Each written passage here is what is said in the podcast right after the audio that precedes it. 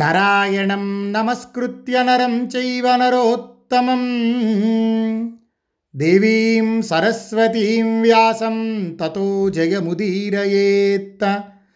వ్యాసాయ విష్ణురూపాయ వ్యాసరూపాయ విష్ణవే నమో వై బ్రహ్మనిధయే వాసిష్ఠాయ నమో నమః. యుధిష్ఠిరా, యుద్ధం చేయటం కంటే ఉష్ణి అంధక రాజ్యాల్లో భిక్షమెత్తుకొని జీవించటం మేలు కదా. నువ్వు పరమశాంత స్వరూపుడివి. ఒకవేళ కౌరవులు రాజ్యభాగం ఇవ్వకపోయినా మీరు యుద్ధానికి సిద్ధపడరు. భిక్షాటన చేస్తూ అయినా ప్రశాంతంగా జీవించడానికి ఇష్టపడేటంత శాంతి కాముకులు కదా మీరు. ధర్మానికి ఎప్పుడూ మీరు విఘ్నం కలిగించరు. యుధిష్ఠిరా, దైవ సంబంధమైన బాధ ఎంత వచ్చినా నిగ్రహించుకోగలిగిన వాడివి నువ్వు. అసలు ఇంతవరకు కోపంతో పాపకర్మ చేసిన జాడ నీ చరిత్రలోనే లేదే. అందుకే అటువంటి పాపకార్యం ఇప్పుడు జరగటం వాంఛనీయం కాదు. భోగాలు గొప్పవి కావు, సహనమే ప్రధానం.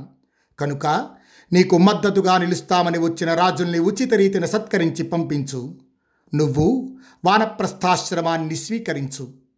ఆ దేవయాన మార్గాన్ని విడిచిపెట్టకు అని ధృతరాష్ట్ర మహారాజు నీకు చెప్పమన్నాడు అని సంజయుడు నిండు సభలో యుధిష్ఠిరునికి చెప్పిన తరువాత ఆ సభలో ఇప్పుడు మళ్ళీ యుధిష్ఠిరుడు సంజయునితో మాట్లాడుతున్నారు. అసంశయం సంచయ సత్యమే తద్ధర్మో వరః కర్మణాం యత్వమాత్థ జ్ఞాత్వా తు మాం సంజయ గర్హయేస్త్వం యది ధర్మం యద్యధర్మం చిరేయం యత్రా ధర్మో ధర్మరూపాణి ధత్తే ధర్మః కృత్స్నో దృశ్యతే ధర్మరూపః బిభ్రద్ధర్మో ధర్మరూపం తథా చ విద్వాంస్తస్తం సంప్రపశ్యంతి బుద్ధ్యా. సంజయ, సందేహం లేదు, కర్మలలో ధర్మం శ్రేష్టమైనదనుట సత్యము. నేను ధర్మంగా నడుస్తున్నానో అధర్మంగా నడుస్తున్నానో బాగా తెలుసుకొని నన్ను నిందించు. ఒక్కొక్క చోట అధర్మం ధర్మరూపంలో కనబడుతుంది, మరొక చోట ధర్మం అధర్మంగా కనబడుతుంది, ఇంకొక చోట ధర్మం తన సహజమైన ధర్మరూపాన్నే ధరిస్తుంది. విద్వాంసులు తమ బుద్ధి చేత దాని అసలు రూపాన్ని చూడగలుగుతారు. ధర్మాధర్మాలు నిశ్చయ రూపంలో ఉండేవైనా ఆపత్కాలంలో భిన్న లక్షణాన్ని పొందుతాయి. ఏ వర్ణానికి మొదట ఏ ధర్మం చెప్పబడిందో దానికది ప్రమాణం. కానీ ఆపద్ధర్మం యొక్క స్వభావం వేరే ఉంటుంది. ముందు దాన్ని బాగా తెలుసుకో. ఇక్కడ యుధిష్ఠిరుడు చెప్తూ ఒక్కొక్క చోట అధర్మం ధర్మరూపంలో కనబడుతుంది అన్నారు. మనం గమనిస్తే ధృతరాష్ట్రుని కపటద్యూతం అధర్మమే అయినా ఆపత్కాలంలో ఆ ద్యూతమే ధర్మంగా అంగీకరింపబడింది. రెండవది, ఇంకొక చోట ధర్మం తన సహజమైన ధర్మరూపాన్నే ధరిస్తుంది అన్నారు. పాండవులు ప్రతిజ్ఞ ప్రకారం వనవాసం చేయటం ధర్మం ధర్మరూపంతోనే కనబడటం అవుతుంది. అలాగే మరొక చోట ధర్మం అధర్మంగా కనబడుతుంది అన్నారు. నిజానికి జ్ఞాతివధ అధర్మంగా తోచిన అధార్మికులైన ధార్తరాష్ట్రుని వధించటం మాకు క్షాత్రధర్మమే అవుతుంది కాబట్టి దోషం లేదని ధర్మరాజు మాటల యొక్క ఆంతర్యం. సంజయ, స్వాభావిక జీవనంలో ఉండి తన కర్మ తాను చేయలేనివాడు సత్కర్మాచరణం కోసం వేరే వృత్తిని ఆశ్రయించకపోయినా స్వాభావిక జీవనంలో జీవిక కలిగిన వాడు కూడా ఆపద్ధర్మాన్ని స్వీకరించినా వారిద్దరూ కూడా నిందింపదగిన వారే అవుతారు. అందుకే బ్రాహ్మణుల వినాశం కాకూడదనే బ్రహ్మ వారికి ప్రాయశ్చిత్తాన్ని విధించాడు. ఆపత్తి కాలంలో కూడా మా విహిత కర్మలలో మేమున్నామా లేక ఆపత్కాలం కాకుండానే ఇతరుల విహిత కర్మను స్వీకరిస్తున్నామా అనేది బాగా గమనించి మమ్మల్ని నిందించు. ఇక్కడ యుధిష్ఠిరుడు చెప్తూ రాజ్యాన్ని ధనాన్ని కోల్పోయి మేము ఆపదలో ఉన్నాం, మా ధర్మం వేరే ఉంటుంది. జ్ఞాతివధ రూపమైన అధర్మం చేసినా అది ఆపద్ధర్మం కాబట్టి మాకు దోషం లేదు అని యుధిష్ఠిరుడి యొక్క అభిప్రాయం. అలాగే రాజులకు లోకస్థితి కోసం శత్రువధ విహిత ధర్మం కాబట్టి శత్రువధ మాకు చేయదగిందే అని ధర్మజుడి యొక్క ఆంతర్యం. సంజయ, బుద్ధిమంతులైన వారు భవబంధాలను ఛేదించడానికి సత్పురుషులను ఆశ్రయించి జీవితాన్ని నిర్వహించుకోవటం శాస్త్రీయ విధానం. బ్రహ్మ విద్య పట్ల నిష్ఠలేని వారు అబ్రాహ్మణులు. వారు మాత్రం వారి వారి వర్ణాశ్రమ ధర్మాలను అనుసరించి జీవనం సాగించాలి. పూర్వీకులైన నా తండ్రులు, తాతలు, ముత్తాతలు, అంతకంటే ముందువారు యజ్ఞేచ్ఛతో కర్మ చేశారు. ఆ మార్గంలోనే నేను నడుస్తాను. మరో మార్గంలో వెళ్ళడానికి నేనేమీ నాస్తికుండి కాదు. యత్కించనేదం విత్తమస్యాం పృథివ్యాం యద్దేవానాం త్రిదశానాం పరం యత్ ప్రజాపత్యం త్రిదివం బ్రహ్మలోకం నాధర్మత సంజయ కామయేయం. సంజయ, ఈ భూమండలం మీదున్న సమస్త ధనవైభవం కలిగిన, నిత్య యవ్వనులైన దేవతల యొక్క సంపత్తి లభించిన, దానికంటే గొప్పదైన ప్రజాపతి వైభవం లభించినా, దానికంటే గొప్పదైన బ్రహ్మలోక వైభవం లభించినా సరే నేను అధర్మాన్ని స్వీకరించను. ఇక్కడ ధర్మానికి అధినాయకుడు, నీతిజ్ఞుడు, బ్రాహ్మణ భక్తుడు, నానావిధ బలశాలులైన క్షత్రియులను, భోజవంశీయులను శాసింపగలవాడు అయిన శ్రీకృష్ణుడున్నాడు. నేను సామమార్గాన్ని విడిచిపెట్టి నిందింపదగిన వాణ్ణి అవుతున్నానా, లేక యుద్ధానికి ప్రయత్నించి ధర్మోల్లంఘన చేస్తున్నానా అనే విషయాన్ని మహాయశస్వి అయిన వసుదేవనందనుడే చెప్పగలడు. అతడు రెండు పక్షాల హితాన్ని కోరేవాడు కదా. సాత్యకి, చేదిరాజులు, అంధక వృష్ణి, భోజ, కుకుర, సృంజయ వంశరాజులు శ్రీకృష్ణ భగవానుని అభిప్రాయాన్ని ఆదరించి వారి శత్రువులను అణచి స్నేహితులకు ఆనందాన్ని కలిగిస్తారు. శ్రీకృష్ణుడు చెప్పే నీతిని అనుసరించడం వల్లే వృష్ణి, అంధక వంశీయులైన ఉగ్రసేనాది క్షత్రియులు ఇంద్రునితో సమానమైన శక్తి గలవారయ్యారు. సంజయ, శ్రీకృష్ణుడు ఇంతటి ప్రభావం కల విద్వాంసుడని తెలుసుకో. అతడు కర్మాచరణం యొక్క నిశ్చయాన్ని ఎరిగినవాడు. ఇతడు మా అందరికీ మిక్కిలి ప్రీతిపాత్రుడు, శ్రేష్ఠుడు కూడా. ఇతని ఆజ్ఞను నేను ఉల్లంఘించలేను. ఇక్కడ శ్రీకృష్ణ పరమాత్మ గురించి యుధిష్ఠిరుడు చెప్తూ ధర్మేశ్వర అని ప్రయోగం చేశారు. ధర్మేశ్వర అంటే ధర్మఫలం ఇచ్చేవాడు అని అర్థం. మనం విష్ణు సహస్రనామంలో కూడా చదువుకుంటాం ధర్మస్య ప్రభురచ్యుత అని. అంటే ఈ ధర్మఫలం ఇచ్చేవాడు శ్రీకృష్ణ పరమాత్మ అని భారతం చెప్పకనే చెప్పింది. ఇక్కడ యుధిష్ఠిరుడు చెప్పిన మాటలు కూడా ఒక్కసారి మనం గమనించుకోవాలి. ఎందుకంటే ఎప్పుడైతే ధర్మానికి ఆపద కలుగుతుందో అప్పుడు అధర్మం మీద యుద్ధం జరపాల్సి వస్తుంది అని యుధిష్ఠిరుడు యొక్క మాటల్లోనే అర్థం. అలాగే సంజయ, నేను ఎప్పుడూ అధర్మాన్ని స్వీకరించని నీకు మాత్రం తెలియదా అని అంటూ ఇప్పుడు నేనేం మాట్లాడినా బాగుండదు. ఎందుకంటే ధర్మానికి అధినాయకుడు, సర్వధర్మాల సూక్ష్మాతి సూక్ష్మమైన స్ఫూర్తిని గ్రహించినవాడు, క్షత్రియులందరినీ శాసించగలవాడు మహానుభావుడైన శ్రీకృష్ణ పరమాత్మ ఇక్కడ ఉన్నారు కదా. ఆయనే మాట్లాడతారు.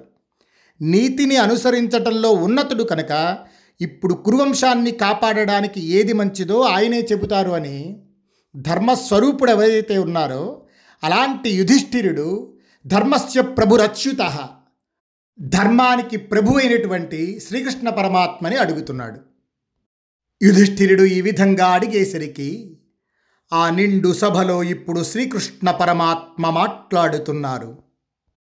అవినాశం సంజయ పాండవానాం ఇచ్ఛామ్యహం భూతిమేషాం ప్రియంచ తథా రాజ్ఞో ధృతరాష్ట్రస్య సూత సమాంశసే బహుపుత్రస్య వృద్ధిం.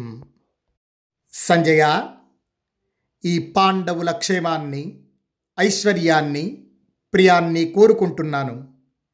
అదేవిధంగా బహుపుత్రులు గల ధృతరాష్ట్రుని అభివృద్ధిని కాంక్షిస్తాను. నేను ఇద్దరిని శాంతించమని చెప్తాను.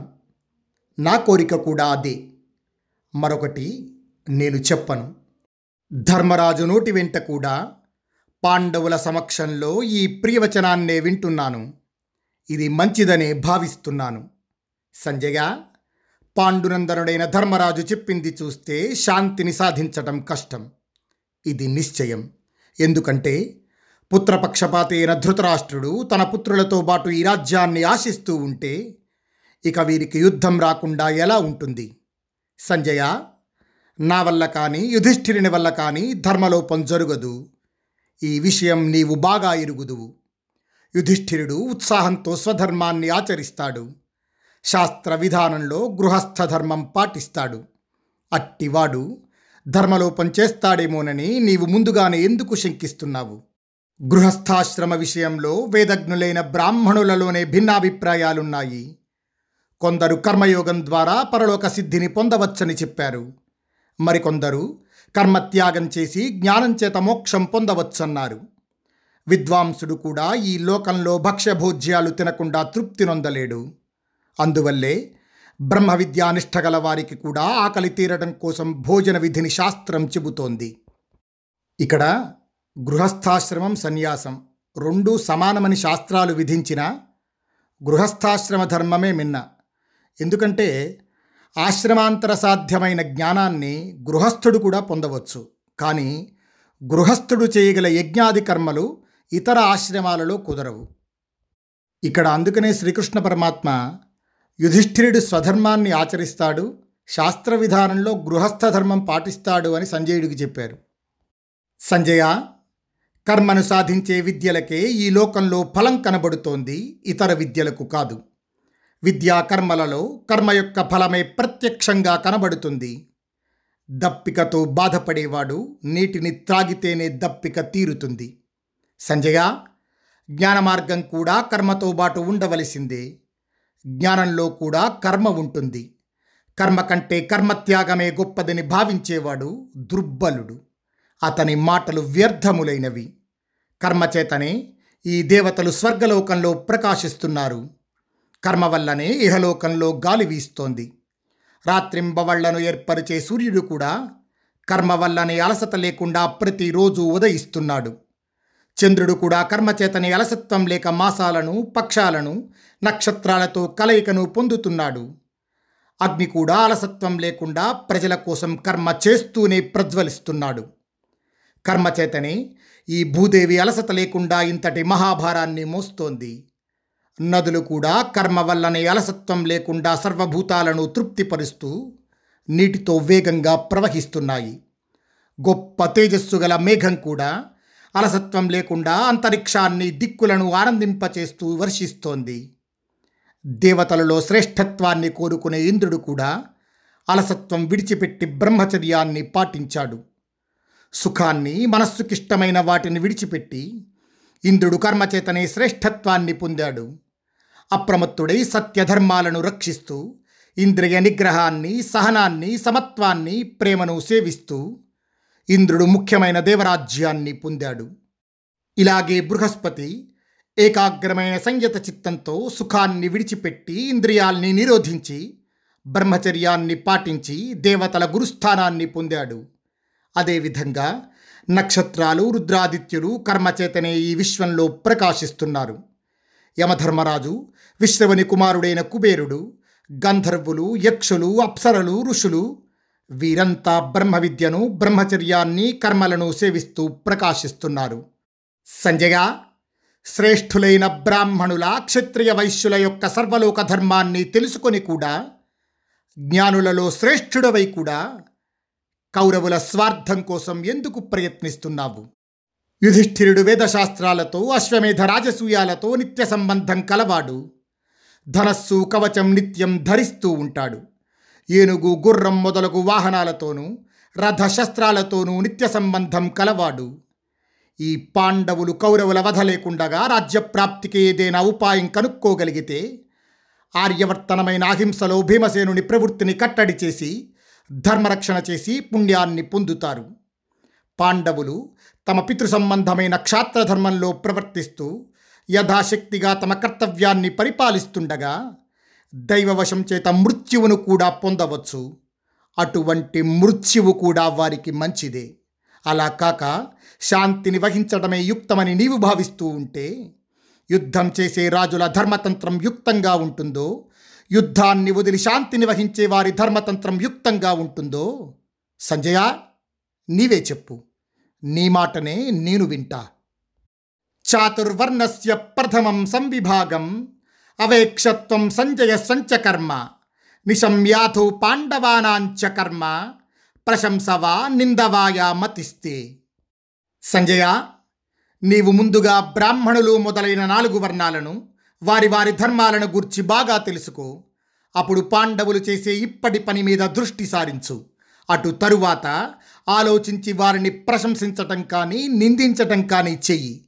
బ్రాహ్మణుడు అధ్యయనం, యజ్ఞం, దానం, తీర్థయాత్రలు, శిష్యులకు చదువు చెప్పటం, యజమానులచే యజ్ఞం చేయించటం, శాస్త్రవిహితమైన ప్రతిగ్రహం అనేవి చేయాలి.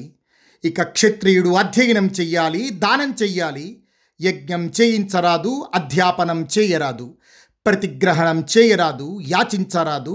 ఇది క్షత్రధర్మం. ఇక్కడ శ్రీకృష్ణ పరమాత్మ చెప్పే మాటలు ఒక్కసారి మనం గుర్తుపెట్టుకోవాలి. బ్రాహ్మణుడు అధ్యయనం, అధ్యాపనం అంటే శాస్త్ర విజ్ఞానాన్ని తాను నేర్చుకోవచ్చు, అదేవిధంగా శిష్యులకు బోధించవచ్చు, అధ్యాపనం చేయొచ్చు. రెండవది యజ్ఞాన్ని తాను చేయొచ్చు, యజ్ఞం యజమానుల చేత చేయించవచ్చు. మూడవది దానం తాను చేయొచ్చు, దానం తాను తీసుకోవచ్చు. ఇవి బ్రాహ్మణులకు ఉన్నటువంటి ధర్మాలు. ఇక క్షత్రియుడు అధ్యయనం చేయవచ్చు కానీ అధ్యాపనం చేయకూడదు. అంటే శాస్త్ర విజ్ఞానం తాను నేర్చుకోవచ్చు కానీ తాను ఇంకొకరికి నేర్పకూడదు. దానం చేయొచ్చు కానీ దానం తీసుకోకూడదు. అలాగే యజ్ఞం చేయించవచ్చు కానీ యజ్ఞం తాను చేయకూడదు. ఇవి క్షత్రియుడి యొక్క ధర్మాలు. సంజయ, క్షత్రియుడు ధర్మాన్ని అనుసరిస్తూ అప్రమత్తుడై ప్రజలను రక్షించాలి. దానం, యజ్ఞం, సంపూర్ణ వేదాధ్యయనం చేసి వివాహం చేసుకొని పుణ్యకర్మానుష్ఠానం చేస్తూ గృహస్థాశ్రమంలో ఉండాలి. ఇలా ఉండే ధర్మాత్ముడైన క్షత్రియుడు పుణ్యాన్ని సంపాదించి తన ఇచ్ఛానుసారం బ్రహ్మలోకాన్ని చేరుతాడు. వైశ్యుడు అధ్యయనం చేసి కృషి, గోరక్షణ, వ్యాపారాలతో ధనాన్ని సంపాదించి అప్రమత్తుడై దాన్ని రక్షిస్తూ బ్రాహ్మణ క్షత్రియులకు ప్రియాన్ని చేకూరుస్తూ ధర్మశీలుడై గృహస్థాశ్రమంలో ఉండాలి. శూద్రుడు బ్రాహ్మణులను సేవించాలి, నమస్కరించాలి. వేదాధ్యయనము, యజ్ఞము అతనికి నిషిద్ధం. నిత్యం కృషీవలుడై అలసత లేకుండా తన అభివృద్ధికి పని చెయ్యాలి. ఇది పురాతనమైన శూద్ర ధర్మం.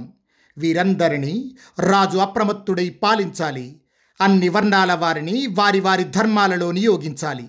భోగాసక్తి లేకుండా ప్రజల పట్ల సమభావంతో ప్రవర్తించాలి. అధార్మికాలైన కోరికల్ని ఎప్పుడూ అనుసరించకూడదు. కాబట్టి తన రాజ్యంలో సర్వధర్మాలు తెలిసిన శ్రేష్టమైన వ్యక్తి ఎవరైనా ఉంటే అతనిని ప్రజల గుణదోషాలను తెలుసుకోవడానికి నియోగించాలి. అతని ద్వారా తన రాజ్యంలో పాపకర్మ చేసేవాడెవడూ లేడని తెలుసుకోవాలి. సంజయ, ఇతరుల సొత్తుపై ఆశపడి దాన్ని సంగ్రహించే ప్రయత్నంలో విధి ప్రేరితుడై కోపంతో సొంత సైన్యాన్ని కూర్చుకోవటం ప్రారంభించే క్రూరుడైన రాజుకు ఇతరులకు యుద్ధం ఏర్పడినప్పుడు అందులోంచి పుట్టినవే ఈ ధనస్సు, శస్త్రము, కవచమును. ఇటువంటి దోపిడీదారుల్ని చంపటం కోసమే ఇంద్రుడు కవచాన్ని, శస్త్రాన్ని, ధనస్సును తయారు చేశాడు. అటువంటి యుద్ధంలో దొంగలను చంపటం వల్ల రాజులకు పుణ్యం వస్తుంది. సంజయ, ఇతరుల సొత్తును అపహరించడం అనే దోషం కౌరవుల పక్షంలో తీవ్ర రూపంలో ప్రకటితమైంది. అధర్మమే తెలిసి ధర్మాన్ని తెలియని కౌరవులు చేసిన పని మంచిది కాదు. ఆ ధృతరాష్ట్ర మహారాజు పుత్రులతో కలిసి పాండవులకు ధర్మంగా చెందవలసిన రాజ్యాన్ని అకారణంగా హరించాడు. అతనిని అనుసరించే కౌరవులంతా పురాతనమైన రాజధర్మాన్ని గమనించటం లేదు. దొంగ ఎవరూ చూడకుండా ఇతరుల ధనాన్ని అపహరిస్తాడు. ఒకవేళ ఇతరుల కంటబడితే వారిని బంధించి అపహరిస్తాడు. ఈ రెండు దశల్లోనూ కూడా దొంగ దోపిడీదారుగా నిందింపదగిన వాడే అవుతాడు. సంజయ, నీ దృష్టిలో కూడా వారిద్దరూ నిందింపదగిన వారే కదా. మరి ధృతరాష్ట్ర పుత్రునికి వారికి తేడా ఏముంది? దుర్యోధనుడు లోభం వల్ల తాను ఆ రాజ్యాన్ని కోరుకోవటం ధర్మమే అనుకుంటున్నాడు. అతడు క్రోధం త్రిప్పినట్టు తిరుగుతున్నాడు. పైగా పాండవుల భాగం కౌరవుల దగ్గర న్యాసంగా ఉంచినది. సంజయ, పితృవ్యమైన రాజ్యభాగాన్ని పొందడం కోసం యుద్ధం చేస్తూ మా పాండవులు వధింపబడినా అది వారికి గొప్పది. ఇతరుల రాజ్యం కంటే పితృవ్యమైన రాజ్యం విశిష్టమైనది కదా. పురాతనమైన ఈ ధర్మాలను నీవు రాజులందరి సమక్షంలో కౌరవులకు చెప్పు. ఏతే మదాన్ మృత్యువశాభిపన్నాః సమానీతా ధార్తరాష్ట్రేణ మూఢాః ఇదం పునః కర్మ పాపీయ ఏవ సభా మధ్యే పశ్య వృత్తం కురూణాం. యుద్ధం కోసం దుర్యోధనుడు సమావేశపరిచిన ఈ రాజులందరూ మూఢులై గర్వం వల్ల మృత్యువశం చెందుతారు. సంజయ, సభామధ్యంలో కౌరవులు చేసిన పని ఎంతటి పాపంతో నిండిందో ఒకసారి వారి దురాచారాల పట్ల దృష్టి సారించు. ద్రౌపది పాండవులకు ప్రియమైన భార్య, యశస్విని, సదాచార సంపత్తి కలది. అట్టి ద్రౌపదిని రజస్వలావస్థలో ఉండగా సభలోకి లాక్కు వచ్చారు. భీష్మాది కౌరవ ముఖ్యులు కూడా దానిని ఉపేక్షించారు. పిల్లల నుండి వృద్ధుల వరకు కౌరవులంతా కలిసి ఆ దుశ్శాసనుణ్ణి అప్పుడు నివారించి ఉంటే ధృతరాష్ట్రుడు నాకెంతో ప్రియాన్ని చేసి ఉండేవాడు. అతని కుమారులకు ప్రియం కలిగేది. ఊదిన గారిని మర్యాద లేకుండా దుశ్శాసనుడు అక్రమంగా ద్రౌపదిని మామగారుల సభామధ్యంలోకి లాక్కొని వచ్చాడు. ఆమె దీనంగా నలుదిక్కులు చూసి విదురుడు తప్ప తన్ను రక్షించేవాడు లేడని గ్రహించింది. అక్కడ సమావేశమైన రాజులంతా దైన్యం వల్ల ఆ అన్యాయాన్ని వ్యతిరేకించలేకపోయారు. విదురుడొక్కడే తన ధర్మాన్ని గుర్తించి మందబుద్ధి అయిన దుర్యోధనుడికి ధర్మసహితమైన మాటలు చెప్పి ఆ అన్యాయాన్ని వ్యతిరేకించాడు. సంజయ, నాటి ద్యూత సభలో జరిగిన ఈ అన్యాయం గుర్తులేక ధర్మరాజుకు ధర్మోపదేశం చెయ్యాలనుకుంటున్నావు. ద్రౌపది ఆ రోజు సభలోకి వెళ్ళి మిక్కిలి కష్టసాధ్యమైన పని చేసింది. సముద్రం నుండి నావను ఉద్ధరించినట్లు పెద్ద కష్టం నుండి పాండవులను తన్ను ఉద్ధరించింది. మామగార్ల సమక్షంలో ఉన్న ద్రౌపదిని సభలో సూతపుత్రుడైన కర్ణుడు ఏమన్నాడో నీకు గుర్తులేదా సంజయ?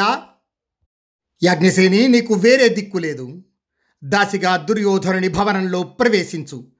పాండవులు జూదంలో ఓడిపోయారు, అందువల్ల నీకు భర్త లేడు. ఇకపై నీవు వేరొక భర్తను వరించుకో. కర్ణుని నోటి నుండి వెలువడ్డ ఘోరమైన, పరుషమైన, తీక్ష్ణమైన ఆ మాటల బాణాలు అర్జునుని చెవుల ద్వారా లోనికి ప్రవేశించి ఎముకలను పిండి చేసి హృదయంలో నాటుకొని ఆయువు పట్టులను బాధిస్తున్నాయి. సంజయ, అడవికి వెళ్ళటం కోసం కృష్ణాజినాలను ధరించాలనుకుంటున్న పాండవులను దుశ్శాసనుడు ఏమన్నాడో నీకు గుర్తులేదా? వీరంతా నపుంసకులు, చచ్చుదద్దమ్మలు, చాలా కాలం నరకంలో పడిపోయారు అని పరుషంగా మాట్లాడాడు. గాంధార రాజైన శకుని ధర్మరాజుతో వెటకారంగా, నీవు నీ చిన్న తమ్ముడితో సహా అందరినీ ఓడిపోయావు, ఇక ఇప్పుడు నీ దగ్గరేముంది? యాజ్ఞసేని అయిన ద్రౌపదిని ఒడ్డి జూదమాడు అని అన్నాడు. సంజయ, జూదంలో వాళ్ళు అన్న అసహ్యములైన మాటలన్నీ నీ వెరుగుదువు. అయినా ఈ విపత్కరమైన కార్యాన్ని సాధించడానికి నేను స్వయంగా హస్తినాపురం పెడతానని పాండవులను ప్రార్థిస్తాను. ఇక్కడ శ్రీకృష్ణ పరమాత్మ మాటల ద్వారా మనం ఒకటి గమనించాలి. శ్రీకృష్ణుడు తనంత తానే రాయబారానికి సిద్ధపడ్డారు.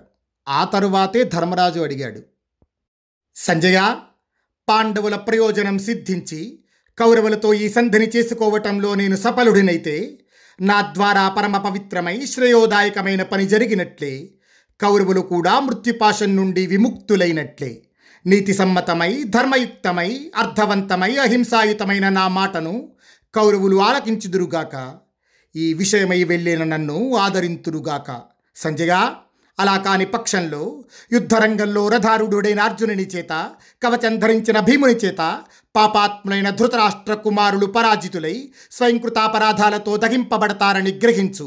చూదంలో ఓడిపోయిన పాండవులను దుర్యోధనుడు కఠినమైన మాటలన్నాడు.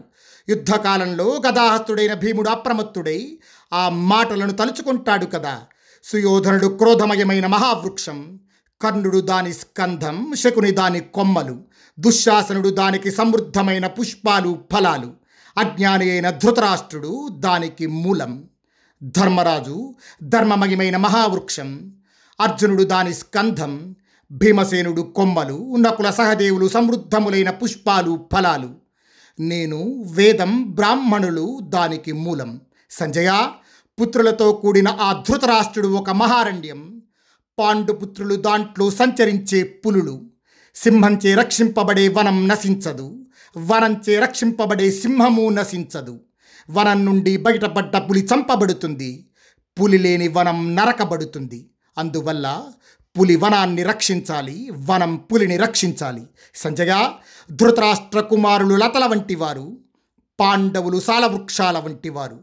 పెద్ద చెట్ల ఆశ్రయం లేకుండా లతలు వృద్ధి పొందలేవు. ఇక్కడ శ్రీకృష్ణ పరమాత్మ మాటల ద్వారా ఒకటి గమనించాలి. ధార్తరాష్ట్రులను సంహరిస్తే ధృతరాష్ట్రుడు ఒక్కడే దుఃఖిస్తాడు. కానీ పాండవులు నశిస్తే నేను అంటే శ్రీకృష్ణ పరమాత్మ అంటే ఈశ్వరుడు, అలాగే వేదము బ్రాహ్మణులు కూడా దుఃఖిస్తారు. కాబట్టి ఎక్కువ మంది దుఃఖించడం యుక్తం కాదు అని శ్రీకృష్ణ పరమాత్మ యొక్క మాటల్లోని ఆంతర్యం.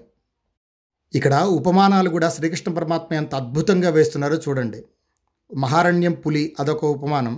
అలాగే ఇంకొక ఉపమానం వేస్తూ పెద్ద చెట్ల ఆశ్రయం లేకుండా లతలు వృద్ధి పొందలేవు అంటే పాండవుల ఆశ్రయం లేనిదే కౌరవులకు బ్రతుకు లేదని భావం. చెప్పకనే చెప్పారు శ్రీకృష్ణ పరమాత్మ. సంజయ, పాండవులు శుశ్రూష చేయడానికి సిద్ధంగా ఉన్నారు, శత్రు సంహారకుల యుద్ధానికి సిద్ధంగా ఉన్నారు.